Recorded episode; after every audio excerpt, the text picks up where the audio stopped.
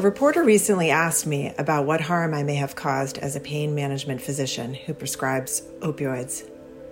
As I reflected on my last 10 years in this field, my response was that the harms I may have caused were because I underprescribed these drugs, not overprescribed them. As a medical student, the prism of pain helped me begin seeing patients as people, discerning their stories, examining their bodies, understanding their lives, and more. In medical schools around the world, the first simulated patient students encounter to emulate the rituals and mannerisms of medicine is someone in pain.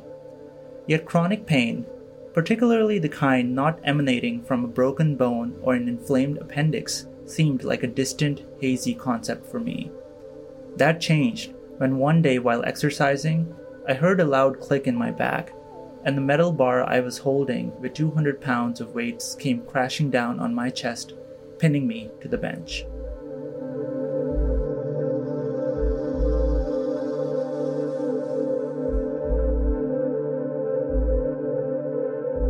That was Antje Barreveld and Haider Warraich reading from their separate first opinion essays on the conundrum of using opioids to treat people living with chronic pain. Antje is the medical director of pain management services at Newton Wellesley Hospital and an assistant professor of anesthesiology at Tufts. Haider is a physician with the Boston VA healthcare system and Brigham and Women's Hospital and an assistant professor of medicine at Harvard Medical School. I'll bring you our conversation after a word from our sponsor.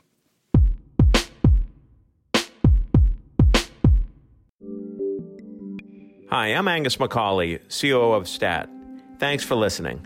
Johnson & Johnson is known as a leader in medical devices, and that business has a new name to reflect its mission.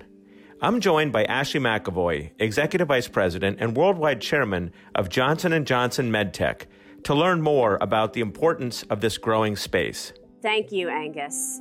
We've seen firsthand over the past two years that the world needs and expects more from medical intervention. MedTech is driving advances in areas like AI and data science to start to address these unmet needs and, and start to improve outcomes and expand access, all while really innovating the patient experience you know, J&J MedTech, we're poised to lead this transformation because we're all about being a patient-centered, growth-focused innovator. We look to apply our deep healthcare expertise, our pioneering spirit, and broad network of partners to advance medical technologies and solutions. And clearly, it's all about solving the biggest unmet needs in healthcare and the challenges that await us. Thanks, Ashley. To learn more, visit www www.jnjmedtech.com.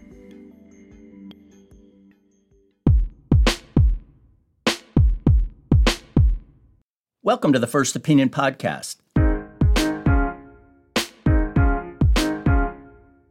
I'm Pat Skerrett, editor of First Opinion, Stat's platform for articles written by biotech insiders, healthcare workers, researchers, and others with interesting or illuminating or provocative perspectives to share about the life sciences writ large.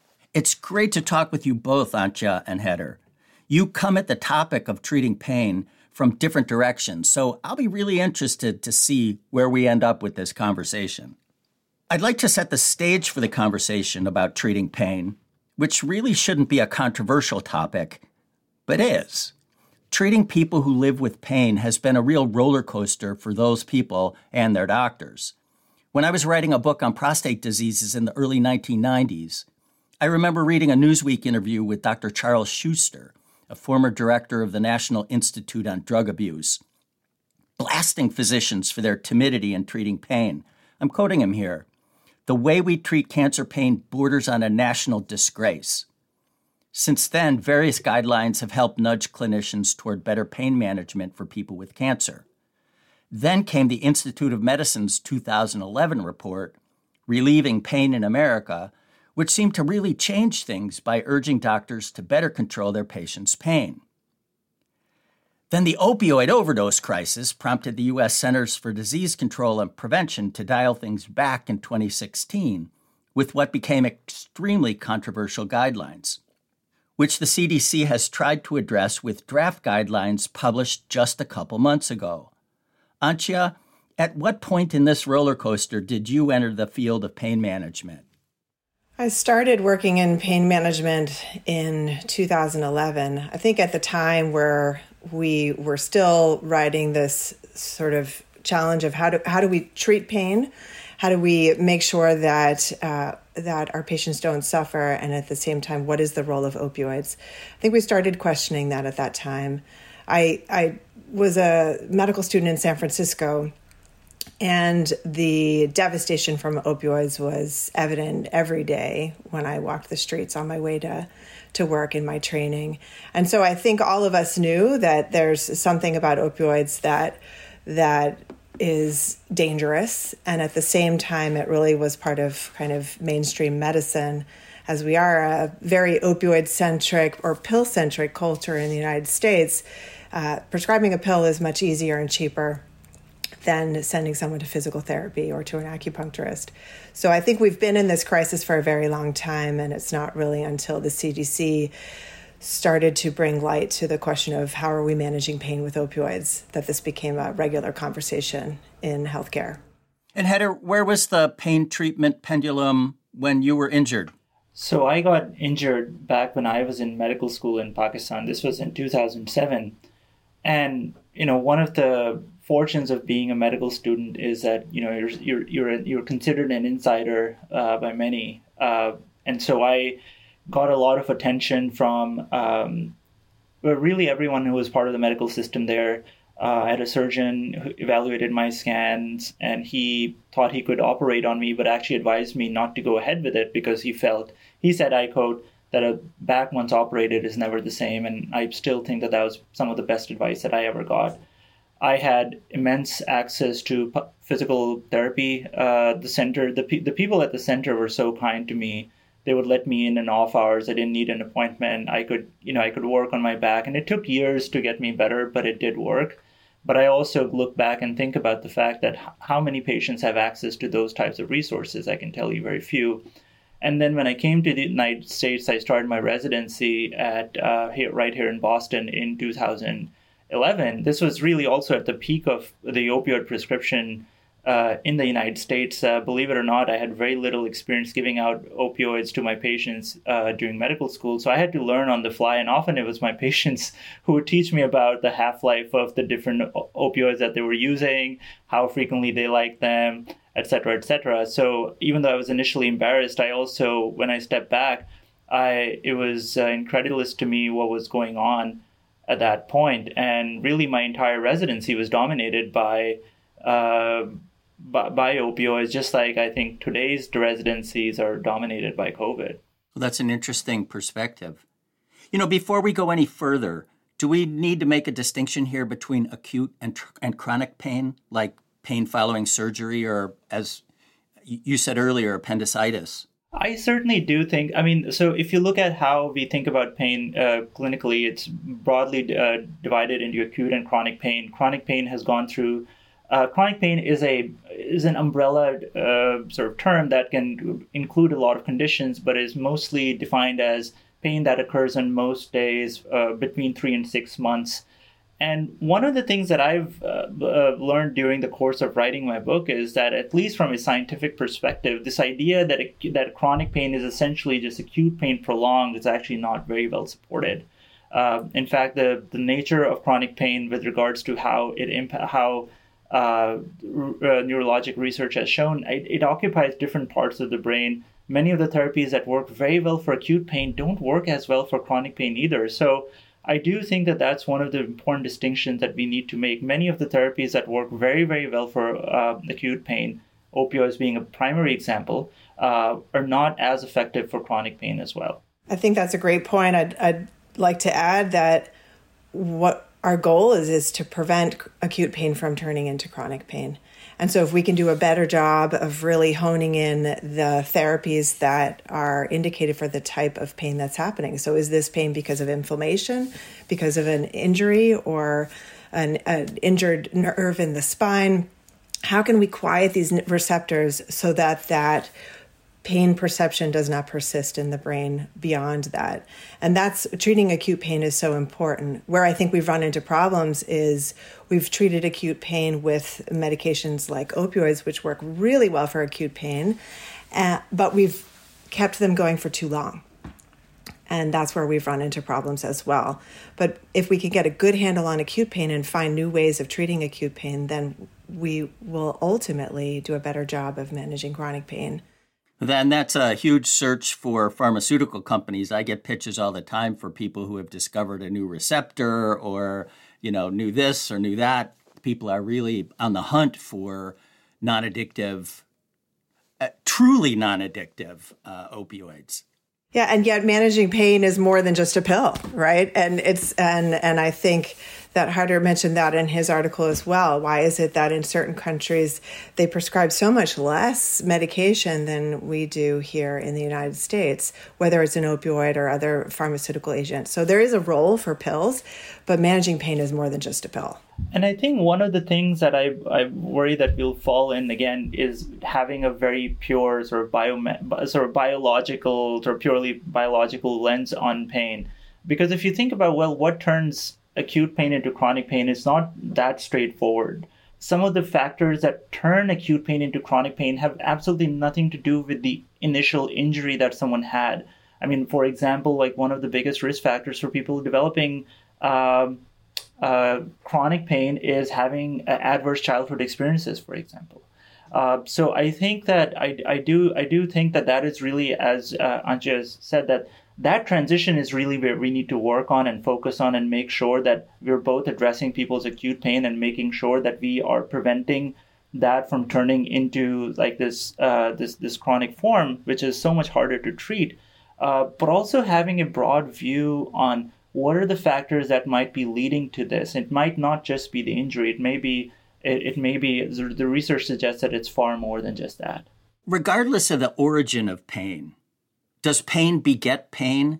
Antje, you kind of alluded to that, that maybe not that pain begets pain, but that it can have other physiological effects in the brain and the central nervous system. Absolutely. And it's not even just the physiologic effects, it's also sort of the effects on our daily lives, our families, our ability to work, our self-esteem, our mental health, and it's it's everywhere. I think one of the the greatest confusions is around the people that feel dismissed that they feel dismissed by their doctors and they feel that someone's always telling me that pain is in my head. Well it is in in your head. Uh, there is it is mediated by our central nervous system and there is a lot about how we can modulate our pain experience or kind of bring that pain experience down with the way that we can kind of rewire our own brain. And i i think that one of the the challenges is is that for a very long time we never taught people about what those tools are and how we can manage our pain with something outside of a medication or where, where what do we do about the risk factors for the patients that are at risk for developing chronic pain? How do we address some of those uh, modifiable factors? Because we can.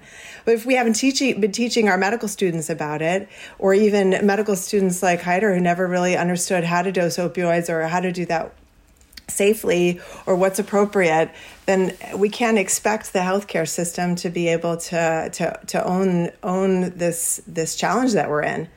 You know, we're we're we're in the opioid crisis, but we're also in a pain care crisis. So we really need to focus on educating all involved on how we can find other ways to treat pain. Well, that's a great point. I've heard that physicians in training, nurses in training, other healthcare professionals get about as much time learning about pain as they do about nutrition, which is like almost nothing. And and the the thing that I'll add there is that most of what I was actually taught about pain was in fact a, a, a lie that was uh, manufactured in corporate headquarters not far from here. I mean, we were taught uh, based on very very dodgy research that opioids are not addictive. That's not true. Uh, we were also taught that um, uh, that you know twice daily dosing of OxyContin is uh, is is the most is the best way of treating people's chronic pain. We know that that was not that is not true as well. In fact, much of the research suggests that OxyContin should never have been a Q12 or sort of twice daily medication to begin with. Uh, there are also many other myths that are have permeated our medical education system uh, such as this idea of pseudo addiction, which was again coined by someone who went on to become a Purdue Pharma executive, um, which uh, which again stated that the treatment for someone who is displaying potentially addictive behaviors to opioids was actually to give them more opioids. and then seriously, so absolutely, and this has been cited hundreds of times in the medical literature. This was taught to me in you know the best medical schools in this country. Uh, and but there are also more insidious myths. I mean, one of the myths that is still pervasive and is in fact believed by about almost a third of medical students and residents is that black people have thicker skin than white people which suggests that oh that their their pain tolerance is higher and that may be another reason why we see racial disparity in how pain is treated so not only do uh, not only do we not get a lot of time spent uh, learning about uh, pain, but whatever time we actually did uh, did get was actually based on things that were never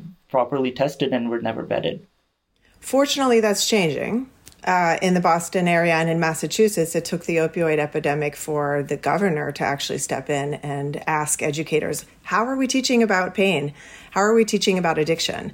And so we've seen a transformation in how Massachusetts medical schools are teaching about pain. And that's only been for five years now. So we have decades and decades of physicians trained in the state of Massachusetts who never were taught about pain. Antje, in your first opinion essay, you describe a patient of yours with chronic pain whose experience still troubles you. Can you describe that? I think as a pain physician, we can't help everyone. And as physicians in general, we can't help everyone. And yet, when you have a young man in front of you who sustains a, sort of a really devastating crush injury, you want to do everything you can to make him feel better. What I didn't share in that story, however, is that he had many risk factors for opioid misuse. He had a long history of mental illness, and he also had a history of substance use disorder. So it's not that easy. You can still prescribe opioids safely in someone who has a history of addiction or mental illness. However, there's so many other factors that need to be taken into account. And I think John, who I called John, really brought it forward to me that this is hard. Treating pain can be hard, and there aren't always easy answers, and there's no blood test or uh, or scan that can help me understand what he's going through. All I know is he was suffering, and unfortunately, he committed suicide. Due to pain control or overwhelming pain, or do you know? I don't think we'll ever really know. I think that his his pain, his suffering, and his also mental suffering was so great. And I'm not sure that uh, prescribing an opioid would have made a difference.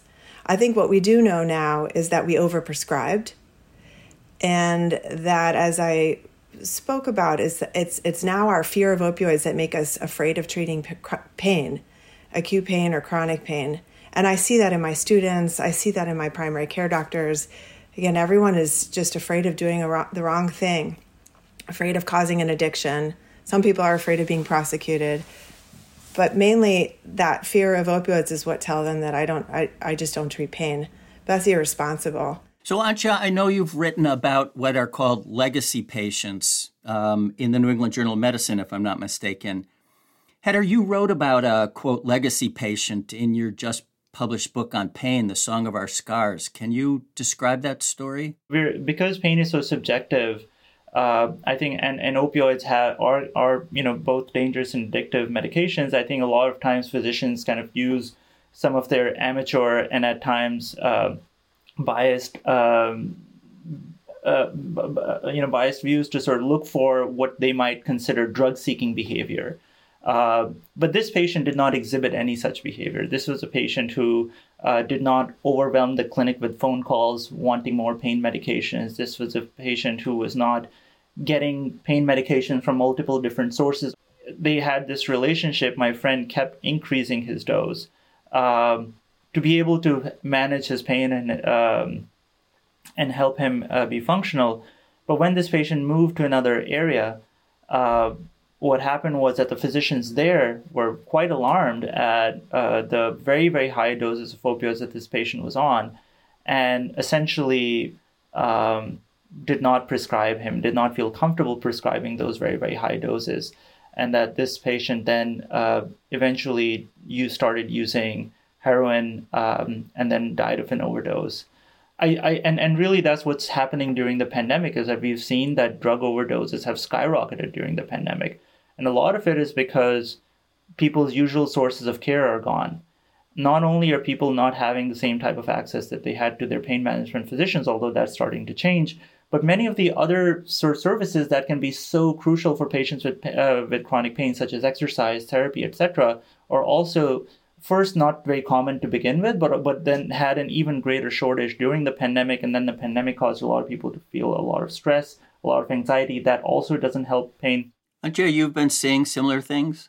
I had a lot of patients, especially my patients from Maine, where there was legislation to limit the maximum dose that someone could be on and that put some patients into a, really difficult situation. So the state of Maine really misinterpreted the CDC guidelines to say that you absolutely can never be on a dose higher than you know this arbitrary dose that was that was mentioned. We need to do, of course, a better job now of understanding who are who are appropriate patients for opioids and then look at our legacy patients and say okay well sometimes it's just too high and it can be done safely. There's so many, so much science and research now on the fact that it needs to be a joint decision with the patient, unless of course there's there's over concern for an opioid use disorder or misuse, and it needs to be done slowly and it needs to be done with frequent monitoring so that patients are also don't feel abandoned. But we cannot forget that there's really profound effects on the body and the mind from these potent drugs. And for some patients, the doses are crazy high. We don't prescribe doses like that anymore. But here we are and we need to care for them and we need to care for our patients and we need to find a way that we can get them into a better place and perhaps they'll actually feel better because opioid medications over time can also increase pain as Haider had mentioned about the one patient and sometimes just don't work. Many reasons that we really need to kind of take care of the patients that are on chronic opioids now without trying to reinvent the wheel. But a patient who's been on opioids for many years even decades is not the same as someone who's never taken them before. So I, I just want to clarify it's it's possible, not recommended, but possible for someone to be taking a high dose of opioids and be functioning quite well, you know, activities of daily living, going to work, interacting with people, and living a normal life, even though they're on high doses of opioids. I know it's not ideal, but it's possible, yes? It depends on how we define high doses of opioids. I think what we used to think was high 10 years ago now is just crazy. Yeah. the sky's the limit. It's cra- it's crazy. It's not okay. I-, think it's harmful. I think there is a role for opioids in managing chronic pain for some patients. However, it's sometimes these really wild doses that are just it's just not it's not good for the body and the brain and we need to rethink that and may actually be making things worse pain worse, mood worse, all of our physiologic functions worse. You know, it, it sounds like you and all other clinicians that treat pain are just walking a tightrope. How do you treat somebody's pain and without causing addiction? So how do you do that? Well, first of all, you have a relationship with your patients. I think one of the hardest part with in primary care and treating patients with chronic pain is they say, well, it takes so much time, or I don't have the time to have these conversations. We just need to see our patients more frequently, even if it's not a long visit. You can still have a really uh, great and fruitful relationship with someone in a, in a brief period. So having that, getting to know the patient, having that trust is really, I think, very important. And then understanding that there's more to pain than than just an opioid. So, if someone is taking opioids, there's best practices that we all follow. Seeing our patients frequently, regular urine drug screens, really not as uh, being a, a cop, but more to just make sure what we're prescribing is there and that there aren't any other substances that we need to be worried about. And then we really also want to uh, make sure that the patients understand the risks and the side effects and that other safety measures are in place, including things like Narcan, naloxone. Uh, if someone were to get into their medications, that the medications are stored safely. And so we can do a lot of things to help keep someone safe. And yet it's hard to take opioids too. It's a shackle. You have to refill your prescriptions every few weeks. You have to make sure that uh, you're in town, you're not on vacation, uh, that you're always checking in with your doctor. So it's not easy for patients either. And many patients feel stigmatized. Opioids really oftentimes make them feel like they are questioned and that they're immediately assumed to have an addiction, which is often not the case. But there are many patients prescribed opioids for chronic pain that do have an underlying opioid use disorder that may not have been identified. And so all we can do is really uh, communicate with the patient and, and families and do best practices around screening as is outlined by the CDC guidelines. I think one thing that's obvious from uh, uh, from anyone who's listening to Anshul is that I think you have to root your the care for these patients in in empathy and kindness, and sadly, that is not an experience of a lot of patients who have chronic pain. And I think um, so. So first of all, kudos to what you're doing for your patients, and I'm sure they're all lucky to have you.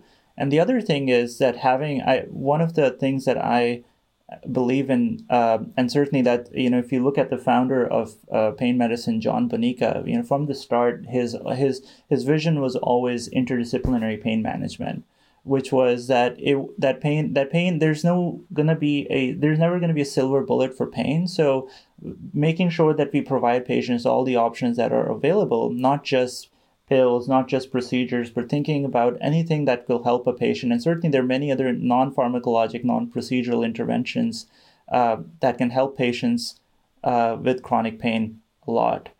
And I think that's one of the real, that's one of the spaces where I think patients have very little access to. I mean, if you look at the United States, we just have, in this year, there's only 74 um, accredited pain rehab facilities in the entire country.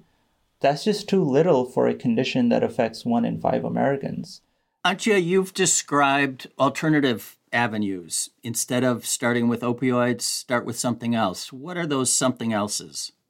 No, absolutely. I think there's so much. I think one of the hardest things is insurance companies say, well, it's it's not based in evidence, or uh, it's too expensive. We don't want to pay for it. But they'll pay for thirty, forty, fifty thousand dollars of spine surgery, but they won't pay for nutrition, exercise, acupuncture, mind-body classes, all the things that we know are rooted in science. However, it's not a huge placebo-controlled randomized trial.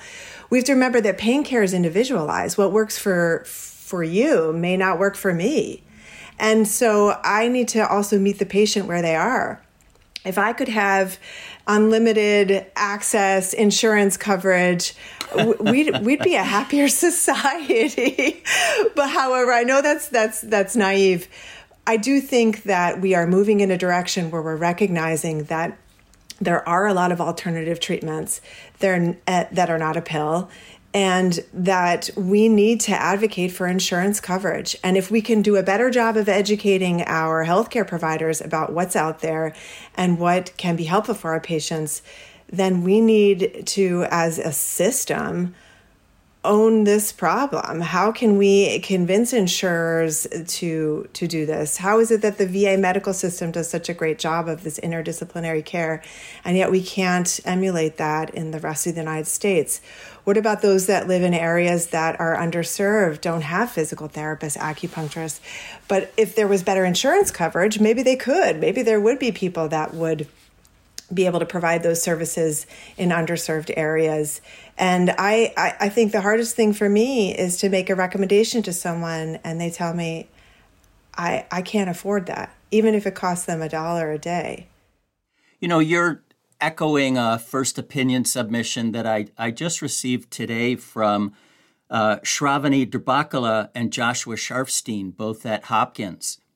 Um, they were they're writing about the new CDC guidelines, the draft of which was published in February, that espouses a lot of the alternative therapies that you were talking about. But they call these a quote bridge to nowhere for many, maybe most Americans, because the so-called alternative options aren't, as you just said, covered by insurance or they take time or transportation or childcare or access to centers providing this kind of care.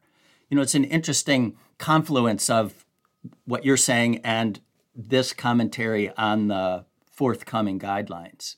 I think we're at a critical uh, juncture where I think that we're so desperate. The overprescription of opioids has been such a sort of great has led to such a great tragedy. But I also worry that uh, that this desperation should not lead us down the similar path again. I mean, one such example is if you look at what's going on with ketamine therapy in this country, where you have ketamine clinics that are open across the country, where people are going in paying out of pocket often you know with with cash getting this treatment that really has no evidence for chronic pain so i completely agree that i think that we need to focus on the the strategies that are evidence based that help patients with chronic pain and really advocate for increasing access to those like exercise like therapy. If you're hypnotizable i think hypnosis can be a pretty good adjunct for many many patients as well. But also pushing for better science in this space as well because we've already are we're already uh, paying the cost of, of, of you know jumping the gun of, of, of maybe maybe doing things that made sense uh, before we actually had the evidence to back that up. There's so many wonderful things that I'd like to do for my patients and I wish I could and I can't.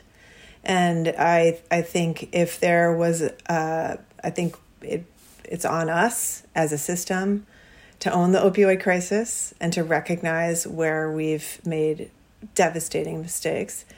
And how can we support our patients so again we can move on beyond prescribing a medication which is just easier to do quicker to do and we don't have a lot of time. And yet if we if we can take the time and if we can find ways to improve access to some of these really excellent evidence-based therapies and uh, and I, I can't even find a nutritionist. I, I, I know the impact that diet has on on the body and that we we can actually take patients off of some heavy duty medications for things like rheumatoid arthritis and other things if we change their diets but there's no there's you have to be able to pay for it yourself and and so I, if we can really look at some of these smaller trials and as Haider also said find ways to to to do the bigger trials so that the insurers pay attention. But there's ways that we can have downstream effects on saving the healthcare system money if we if we put some more upfront in some of these preventative strategies for our patients, we can really do a lot for preventing the costly things like hospitalizations and surgeries. And and what we really need is a sense of urgency in this whole space. I think that you know if you look at the pandemic, if you look at the COVID nineteen pandemic, I mean think about the innovations that we've been able to not just develop but also test in large randomized trials. Chronic pain is a, is a problem that is uh, that is of such huge magnitude. It's not going away anytime soon, and I and I do hope that we're not uh, complacent uh, with this with this issue. There there's so many things that are vying for our attention at this time, but I do hope uh, that uh, people like Antje and and this this podcast and listeners will take this uh, one message home is that we can't sit around and wait because people are suffering. And right now, we're having very, very difficult conversations without oftentimes a lot of evidence guiding us or access or options to give to patients. And yet, there is hope there's hope. Yeah, I was gonna. Sorry, Pat. I was gonna say there's hope. Hold on. the hope is this. The hope is that uh, we we have the information, and I think uh, to go back to the CDC document, I think does a, a pretty nice job of summarizing what the options are. So now, who's to listen? But we have the information. We're ready to go. And yet pain research has been severely underfunded historically. So so it's it's time to change. And I think we can uh, ride what we've learned, unfortunately, from the opioid epidemic to sort of understand okay well how can we repurpose some of the funding through some of the the the recent lawsuits to really improve access to the best care and the safest care and and make that available for as many people as we can? Because there's really a lot that we can do to treat pain and a lot that we can do to help people feel better outside of a medication Thank you both for your work on behalf of people with pain. This story is far from over, and it will be interesting to see where this roller coaster ends up down the tracks. It'll also be interesting, Antje, as you said, who's listening. I really appreciate you taking the time to talk with me today. Thank you so much. Thank you for having us.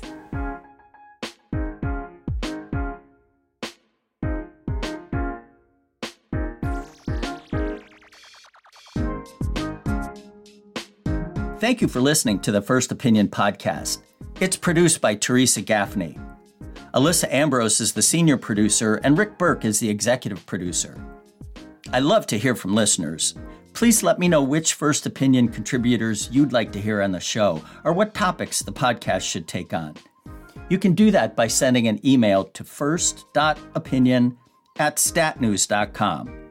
And if you have a minute, please leave a review or rating on whichever platform you use to get your podcasts. That's it for now. Be well during this strange and uncertain time.